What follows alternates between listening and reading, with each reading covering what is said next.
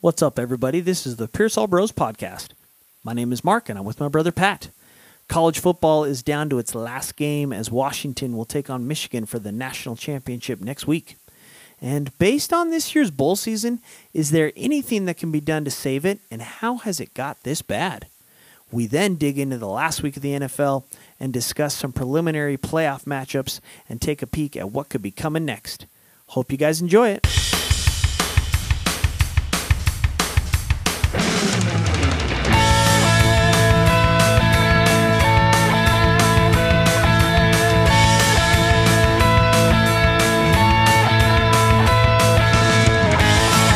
What's up, everybody? This is the Pearsall Bros podcast. It is January 3rd, 2024, our first podcast episode of this new beautiful year. I hope everybody had a safe and fantastic holiday season.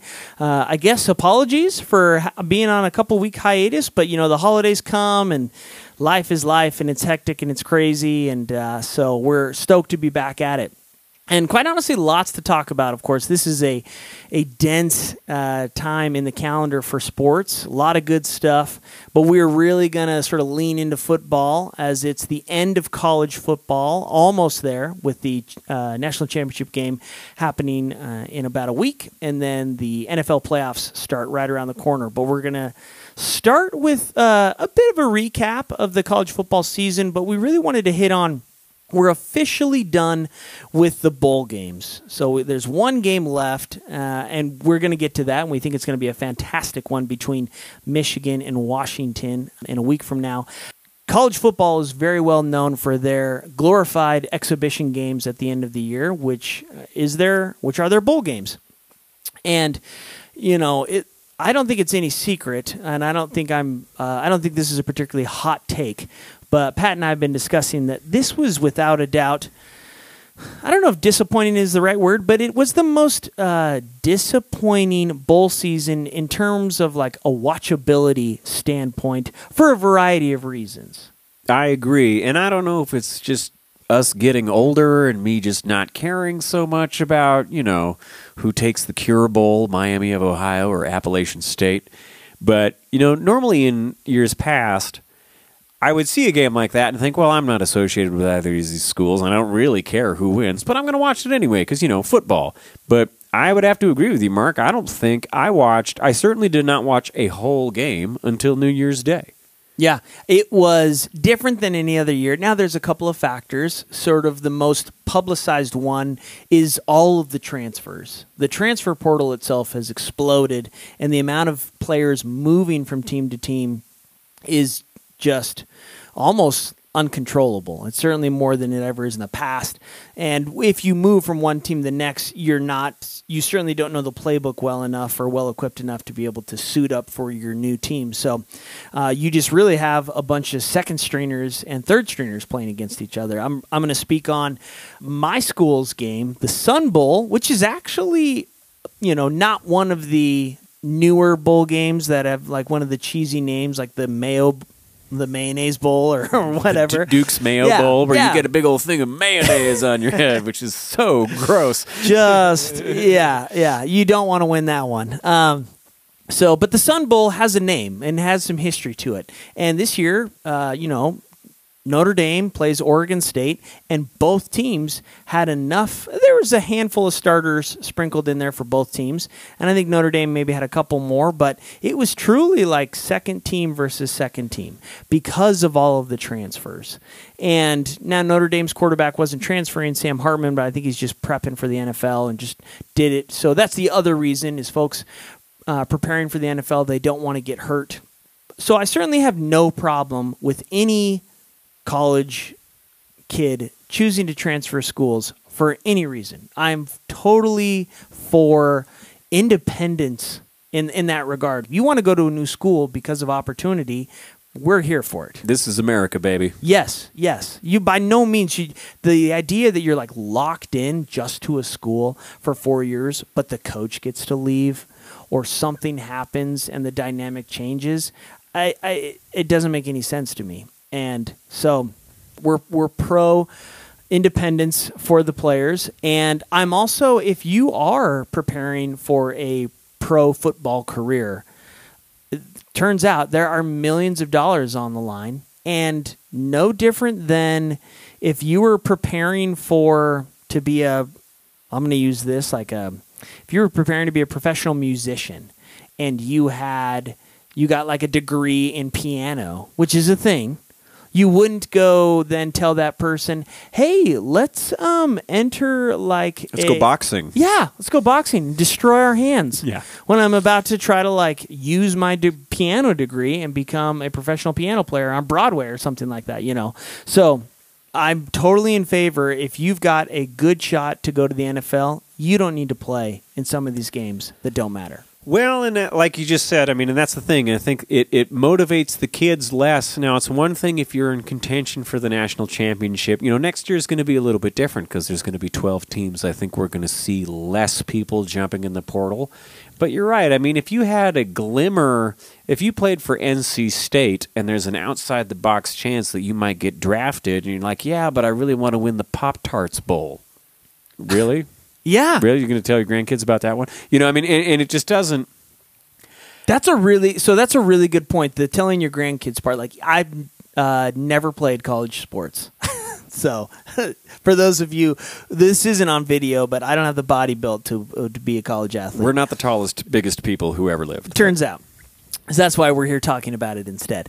Um, but when I, even as a fan, when I look back at the last like uh, 20 years of fandom for Oregon State, when I think of like my most memorable wins and my favorite moments, one of them is the Fiesta Bowl when we smoked Notre Dame, and that was a really big game, and I think everybody remembers that because it was a really big bowl game. But the but the Beavs have won the Las Vegas Bowl before. We've won like the San Francisco Bowl when that was a thing.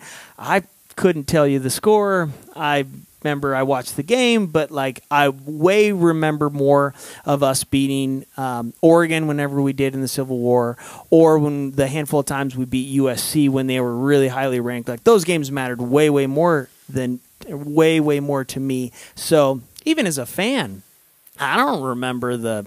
I, I wouldn't remember the. I mean, this year the Las Vegas Bowl, Northwestern versus Utah. I'm I also have uh, a degree from the University of Utah, so I'm a Utah fan. I didn't care that they lost. Right. I mean, well, and that's I'd rather they win, but I'd not. I'd not losing sleep over it. exactly. Well, and it, it's weird because everybody bails out, which is fine. But then you get things like the Cotton Bowl, where Missouri plays Ohio State, and Ohio State scores three points. Yeah, I mean, Ohio State was supposed to be like on the cusp of getting into the national championship, and they put up a field goal. Of course, the biggest example of this is in the Orange Bowl this year. Georgia, Florida State, both of those teams right on the edge of getting into the playoffs. They didn't make it. Pretty much half of Florida State's team bails, and the game is 63 to 3. unwatchable Unwatchable. and really unplayable. And Georgia's coach Kirby Smart even commented on it, and he just said the circumstances of this weren't fair to the kids. Now, a flip side to that is if you're a Florida State second or third string player and you never got much playing time, you're pretty stoked and pumped to play. Totally, absolutely, and, and lose by sixty points. You know, in the Orange Bowl, you can I tell your about that. grandkids about that. Hey, I lost by sixty points in the Orange Bowl. Yeah, I have. I did play sports as a kid, and I've been on both ends of a blowout. It is no fun to get your butt kicked Yeah, in I- any sport, but especially football. exactly. So it's you know, I mean, so that's Mark and I were talking before we came on. You know, should we try to put forth a way to fix the bull season? And the reality is, is you can't really. I mean, again, this is America. Yeah. If you want to change the school you go to, you can do that. Mm-hmm. And You should, and you should be able to do. That. And that. you should be able to do that. And conversely, it's like you said, well, let's make the kids play.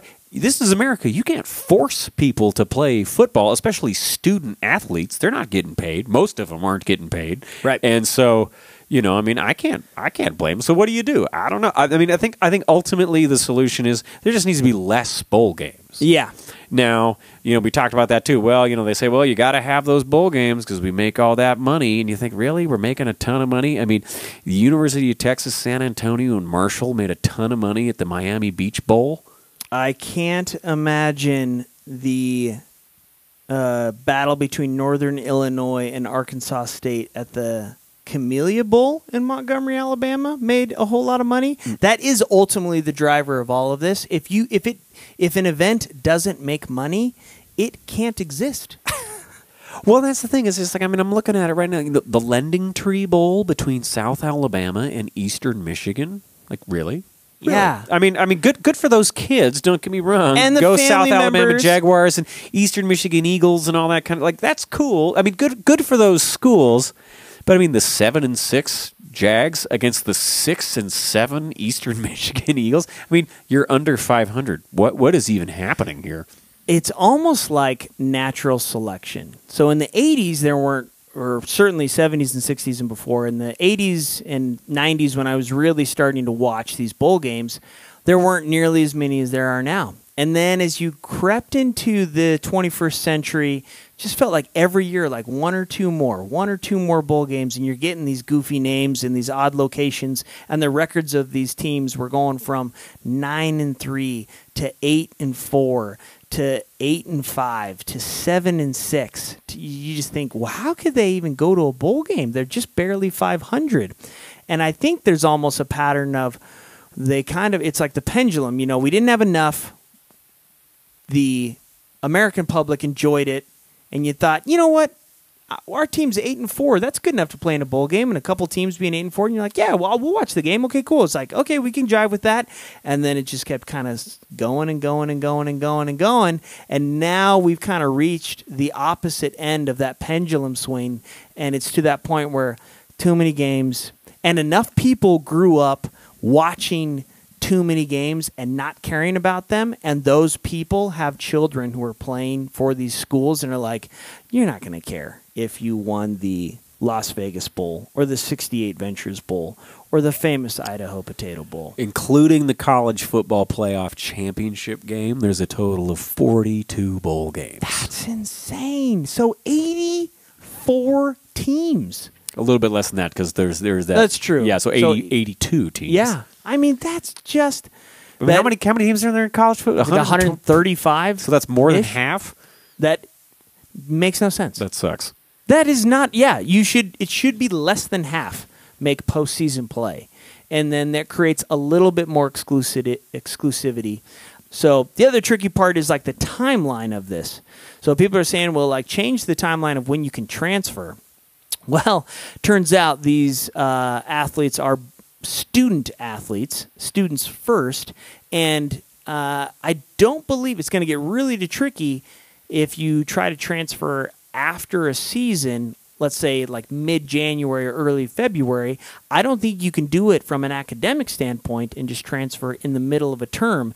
And the tricky part is in the American school system, not all colleges run on the same you know semester or academic calendars. How that being said, everybody's got winter break for two or three or four weeks, depending on what system you have. So it's very very convenient for all athletes of any sport to transfer during that period from like December 15th to January 15th. It just so happens that college football bowl season also happens during the same period of time and that I think is what you're seeing in the lopsided results. Yeah. Too many games. Just kind of boring. And with all that being said, they get to the college football playoff this year. Those two games, the Rose Bowl and the Sugar Bowl, excellent. Phenomenal. excellent football. And I think that makes it all the better. You know, or I mean, I mean that kind of proves our point. It's just like, why do we got to watch these other thirty-eight lousy games? Mm-hmm. I mean, even my Oregon Ducks. I mean, I'm I'm a go Ducks. They smoked Liberty. Boring. It's boring in the Fiesta Bowl. I watched it, but eh, whatever. It was. And some games have, you know, some of those like non Power 5 conference schools have given other Power 5 conference schools, you know, a good, a better game. So kudos to Oregon for just sort of putting their foot on Liberty's throat and didn't even give him a chance. No, no it wasn't competitive from the start. But No. um, we'll go into it. Yeah, we'll do a brief recap of those games. So the Rose Bowl between Alabama and Michigan. I a little when I say ugly game, both teams. I don't know if they were trying too hard, but just making um, uh, bad or dumb mistakes. You saw poor snaps from Alabama. You saw a couple of muffed punts from Michigan in terms of punt returns, guys just not being able to handle the ball. You'd see just penalties and but nonetheless a competitive game back and forth. I don't know if you got either team's A game, but I do think you know, there's nothing worse when like the game is close and you kind of are watching the, the game and you think, uh, the wrong team won because of a lucky break or something like that. I, I think Michigan played better at, at the end of the day and I guess deserved to win. It was an overtime game. You know, I mean, Yes. they took it. They took it to OT, and you know, granted, they are the number one team, so okay, you know, that makes sense that they won. It's kind of, it's uh, you know, Michigan's kind of hard to root for. We'll get to that in a little bit. Mm-hmm. We get over to the Sugar Bowl, Washington, Texas. I mean, Michael Penix Jr. Ooh, Get on my back. it was. Let me take you to the promised land. if you like well executed offensive football and like pro style football, it was a masterpiece. Michael Penix was untouchable, so accurate, and even the moments when he was a little bit off with his accuracy, which was few and far between, Washington's wide receivers and tight ends made all the plays they needed to make. They were outstanding. Texas' big strength was their defensive line, and everybody was hyping Texas' defensive line to be able to dictate what would happen the, what would happen in the game. But a lot of folks forgot that Washington's offensive line actually won the award for best offensive line unit in the country. So it was a unique battle, strength on strength. And while every once in a while a Texas defender would create a little bit of penetration, Michael Penix's mobility even within the pocket and the few moments when you decide to break through and run for the necessary yardage, it just felt like he made the right play 100% of the time. Right. And that brings us to next Monday, the College Football Championship, Washington and Michigan. Now, I am absolutely rooting for Washington. A few reasons that I'm rooting for Washington, um, not the least of which being that we are here in the Northwest. We've been to a lot of Washington Husky games. We got a brother who's a, who's an alumni, and that's really cool. And I have to admit, it is hard to root for Michigan. It's getting a little evil empire over there. You know, kind of like, are they the Houston Astros of college football? I mean, they're cheating. Of course, the little asterisk of this, yes, the guy who got in trouble for spying on all those teams, Connor Stalions, was at the game. With phenomenal seats. Yeah. right behind the Michigan bench, and there is this photo taken of him that's like behind his shoulder, and he's looking back at the camera and giving a very villain esque smile or smirk, or kind of like a very. It's a very damning and guilty look on his face, and it's it's dirty. It's dirty. And so, I mean, you know, now, did Michigan cheat on in the Rose Bowl? No, I don't think so.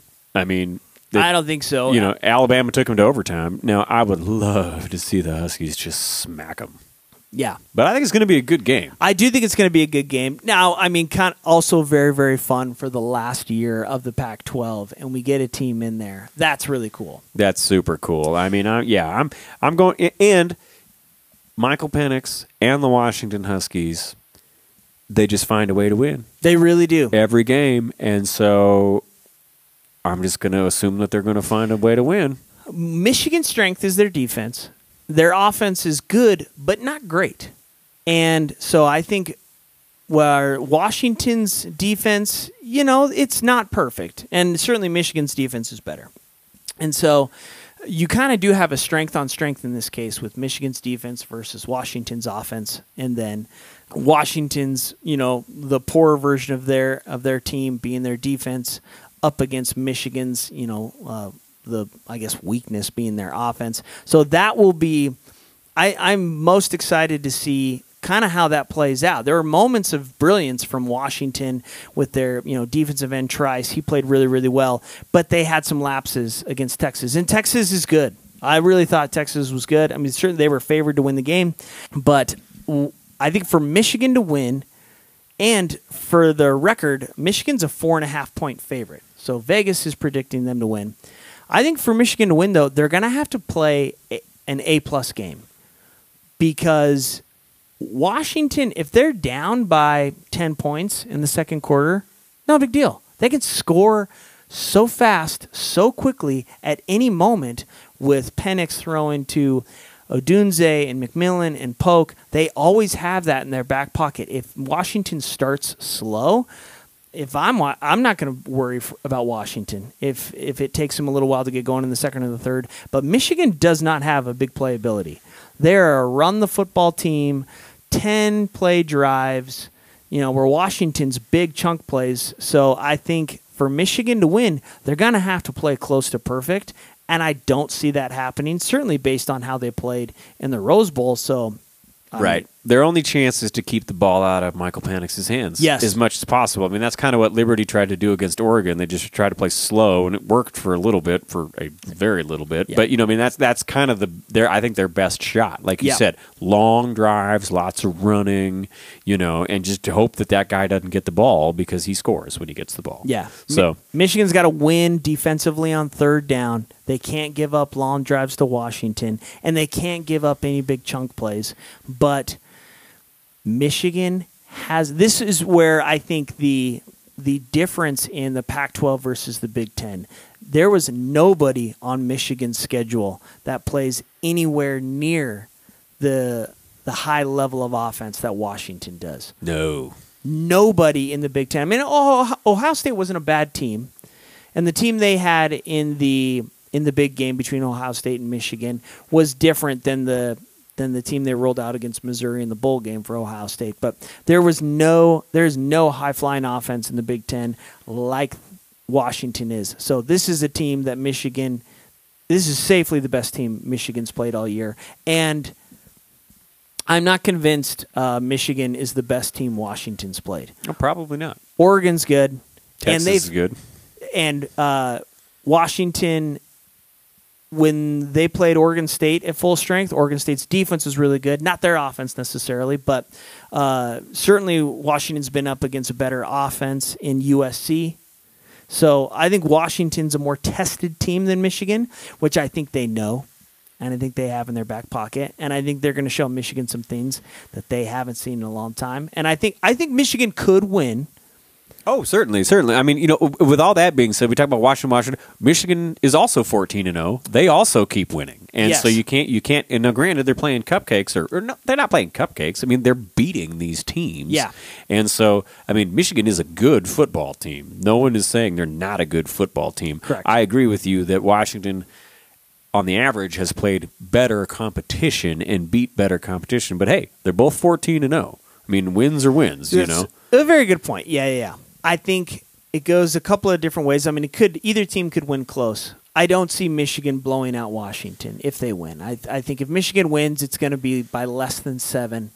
But there is a chance Washington wins by a couple touchdowns Yeah, or they- 17 points. They could run away with a couple plays if if Michigan has some mistakes and gets behind early and has to throw, has to abandon the run. I was going to say that's how the blowout happens. Washington scores like twice early, and then all of a sudden Michigan's playing from behind the whole time, and they just can't keep up. They because they haven't they I don't I'm not sure they've been behind at all the whole year. That's a good point. So I don't know. So you know, hard to root for Michigan.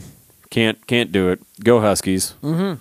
Yeah, go Huskies. It's going to be a great game next weekend. All right, let's take a break, and we'll hit the NFL.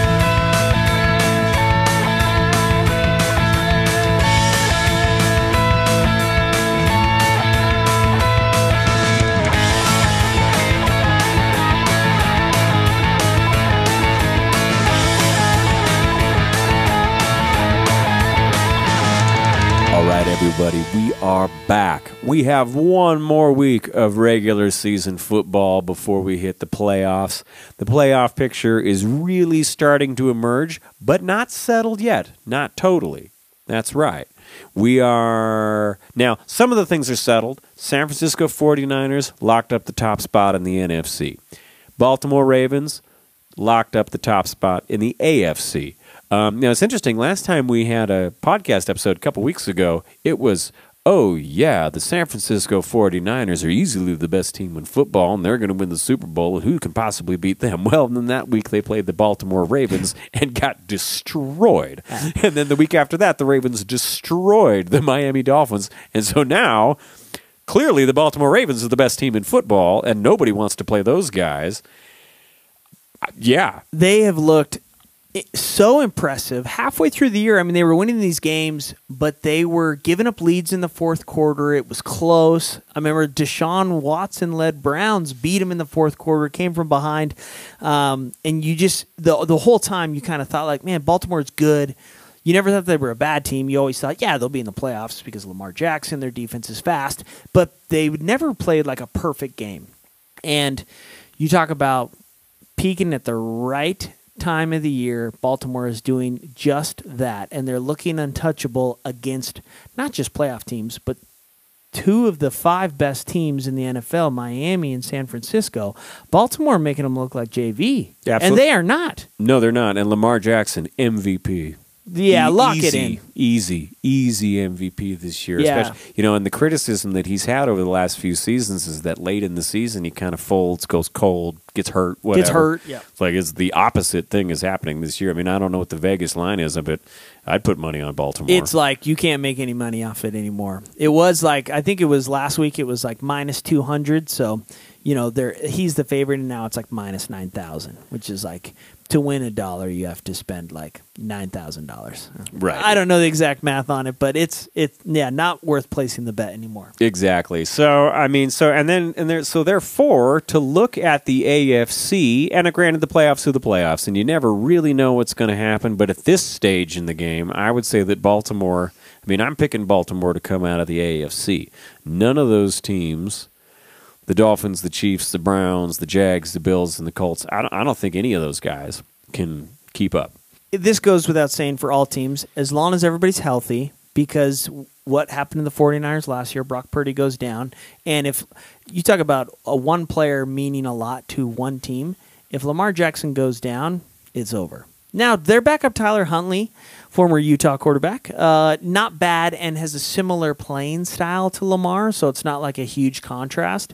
But yeah, uh, it, it's kind of boring to pick, like, I think the best team's the first seed. But in this case, you know, you would have thought in preseason, Chiefs are going to be really good, Bengals are going to be really good, maybe Miami's offense does something. You felt confident, or you were certainly wouldn't have been surprised for Baltimore to be in the playoffs, and maybe it would be a little bit more even at the top. But you know, Miami, while their offenses look good, their defense not only has struggled, certainly they struggled against Baltimore, but they've lost to injury some really key players. Both their defensive ends, Jaelan Phillips and Bradley Chubb, are out for the playoffs. So it's really, really hard. You know, the margin of error in these games is razor thin. And when you have, you lose two of your three best defensive linemen, that's tough, especially when you're going to play teams in the playoffs. Those teams usually have better than average offenses, better than average quarterbacks. So Miami, they're going to have to score a lot to win in any game, and they can.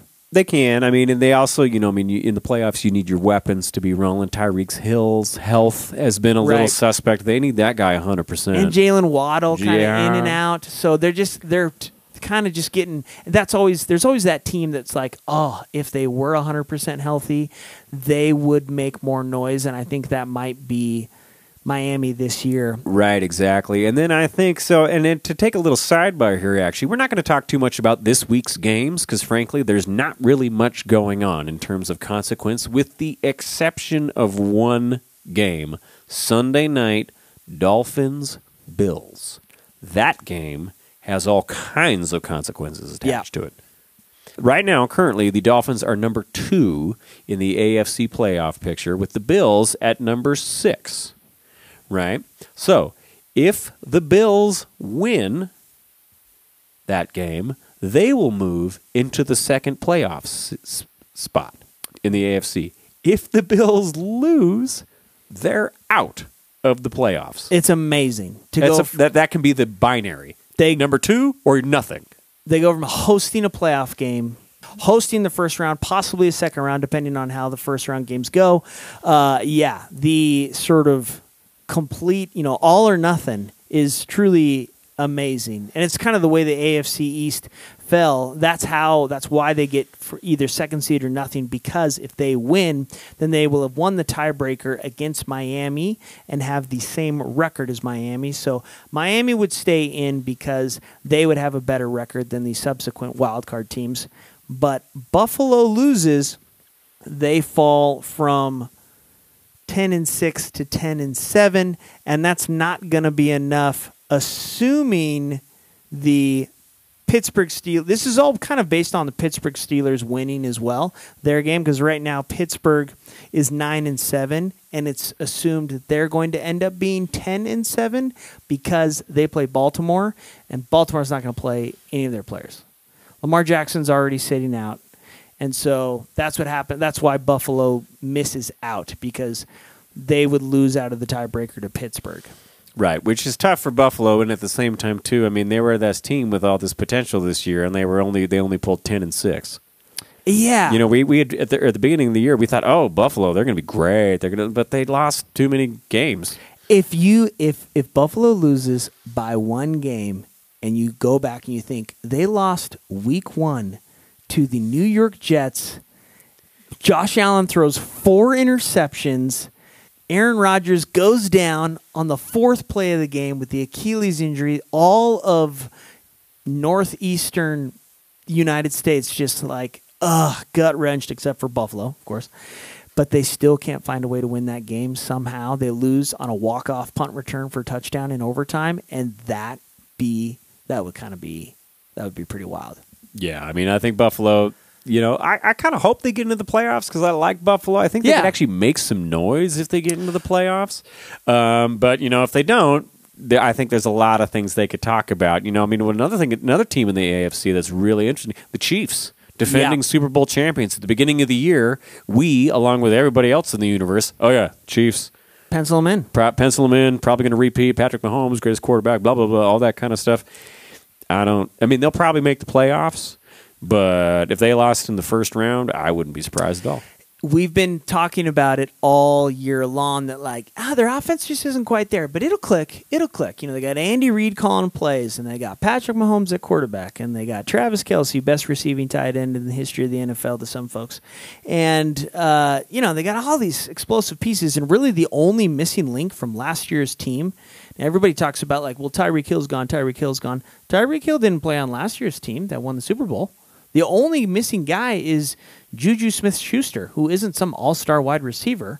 So it's not like that's sort of the odd part about this is it's not it'd be one thing if they lost like three pieces from the offense. You're like, clearly this is why. It's like they have Isaiah Pacheco who's been the running back this year. He was their running back in the Super Bowl. If it hasn't if they haven't got it together yet, I don't see it happening only against the best competition, which is what you face in the playoffs. Right, and also too because of their ranking, three seed, they're going to have to play on the road.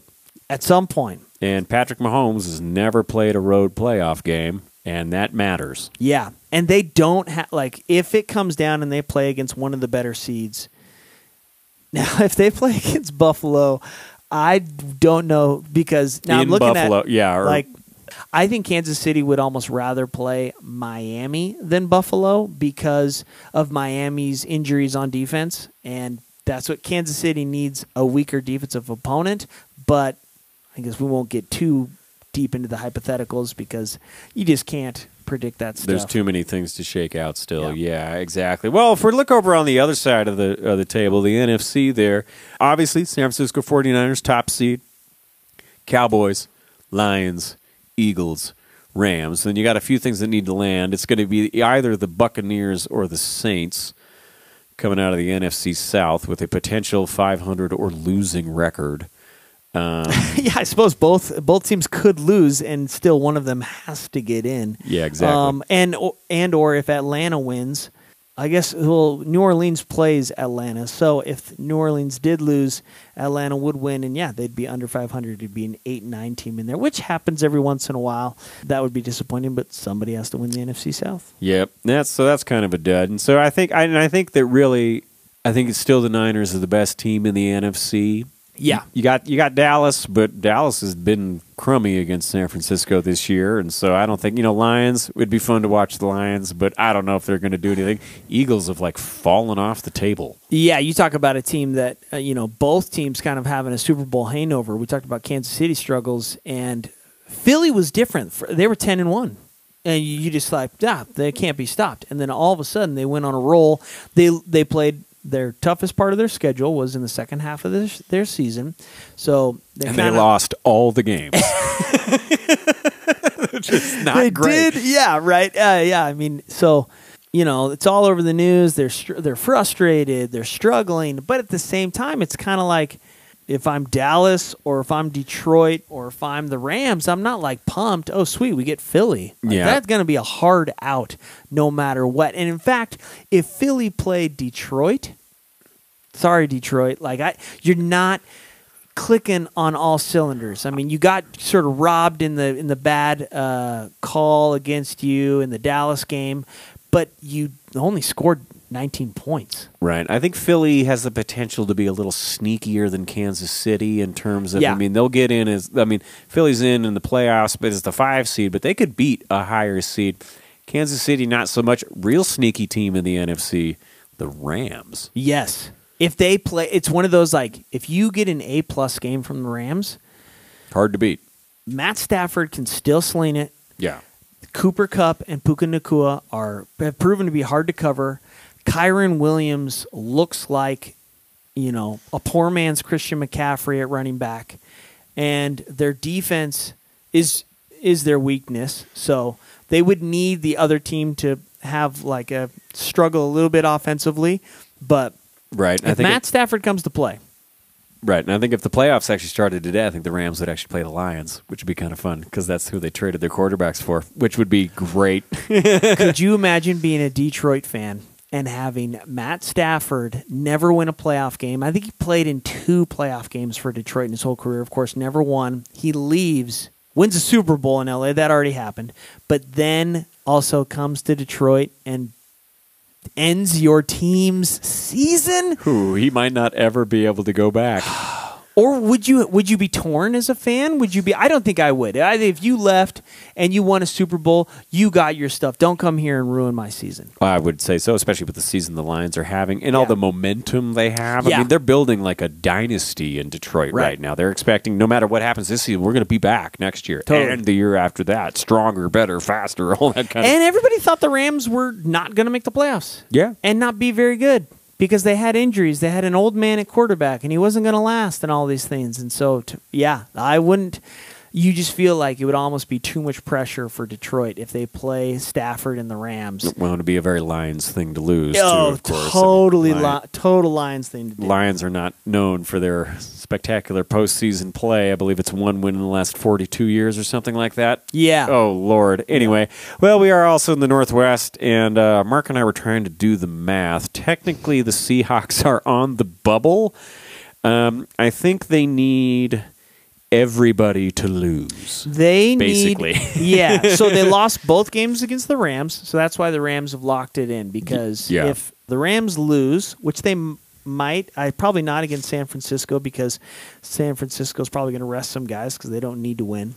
So if But the, if the Rams lost, they go to nine and eight, the Rams lost, they go to nine and eight. and Seattle obviously has to win. Has to win? They'd be nine and eight. You know, the Buccaneers, if they Well, the Buccaneers don't really matter because they're they're in the NFC South, so Yeah. really the Packers need to lose. So really, to Chicago, which could happen. which could happen. So the Rams and the Packers need to lose. Could happen. Totally could happen. Could totally could happen. Yeah, be uh, you know you would think at this point you know Chicago for a while there they were gunning for a high draft pick and they don't really they don't need to as much as they should because they own Carolina's draft pick and that's locked and loaded no matter what. Carolina has the number one pick because they have two losses and everybody else has at least or excuse me two wins and everybody else has at least four. Yeah. So as of today, without it changing, Chicago has the number one draft pick. So they're kind of like they already have seven wins. The difference between seven and eight isn't going to be a huge difference in draft position for their own draft pick. I know that might come across as a little confusing, but um, so people are talking about Chicago being competitive and trying to beat Green Bay because, of course, they're rivals. Chicago and Green Bay. You want to you want to end their season. Yeah, of course. I mean, it's in Wisconsin, so we'll see what happens. I mean, that's you know Green Bay, Wisconsin in January. Who doesn't want to be there? Right. Well, Chicago's not going to be. That's a good point. You know, they're, they're not any different weather-wise. So That's a good point. So you know it's a little tougher, but hey, go Bears! And so so Yeah. anyway, this might be uh, this might be the end of the end of the line for the Seahawks. I mean, even if you know, Oh yeah, even if the pigs flew and they get into the playoffs, what are the chances of them beating the Cowboys of the line? You know, I don't. know. well, what are they? I mean, That's mean, a good question, actually. you know, like we talk about that because I would agree. Like Seattle, the opposite of Baltimore, not playing their best ball this time of year, and they almost beat Dallas. They all just uh, what was that? That was like thanks uh, no after Thanksgiving, just a, you know three weeks ago. They Yeah. almost beat Dallas in Dallas, and of course that's where the game would be. Um, so But you know, with this season having been like it's been, every week crazy wins, crazy losses. You know, I mean, I don't think the the seventh seed is going to beat the Baltimore Ravens, but at the same time, too, I mean, if we get to the Super Bowl and it's the Browns and the Lions or whatever, I mean, That would be I- I- crazy. that which would be crazy. But you know what I'm saying? Like it, it, it could totally. You know, normally you want to go chalk, and you want to say, okay, Ravens Niners. Yeah. makes a lot of sense. Which really it does make a lot of sense. The Ravens are clearly the best team in the AFC. Niners best team in the NFC. That makes a lot of sense. But if both those teams lost and we get, you know, Dolphins Eagles, I wouldn't be surprised. every team has had some clunkers and some downers and has had games where they just didn't play their best and or the other team they played against played really really well and every team certainly from 2 through 7 is beatable and has lost games this year that they should have won Absolutely. you know, Miami, Kansas City, Cleveland, Dallas, Detroit, Philly, LA. I mean, we're talking about all those teams are like they're good, but beatable. And all of them have lost, like kind of gone through either had losing streaks or had bad losses. Like we were talking about Dallas, they almost lost to Seattle. They got smoked by Buffalo. They lost to Miami. I They've mean, lost to a lot of good teams this year. Yeah, exactly. That was their big criticism. They can't beat anybody good. So I don't know. It's going to be a really good playoff. We got a good week uh, last week here. Playoffs start next weekend, the 13th of January, Saturday the 13th. That's when they first start. It's going to be so exciting. We're so happy everybody tuned in this week. We can't wait to talk to you again. Huge college football championship game on Monday. Tune in, check it out. Thank y'all so much. We'll see you next time. All right.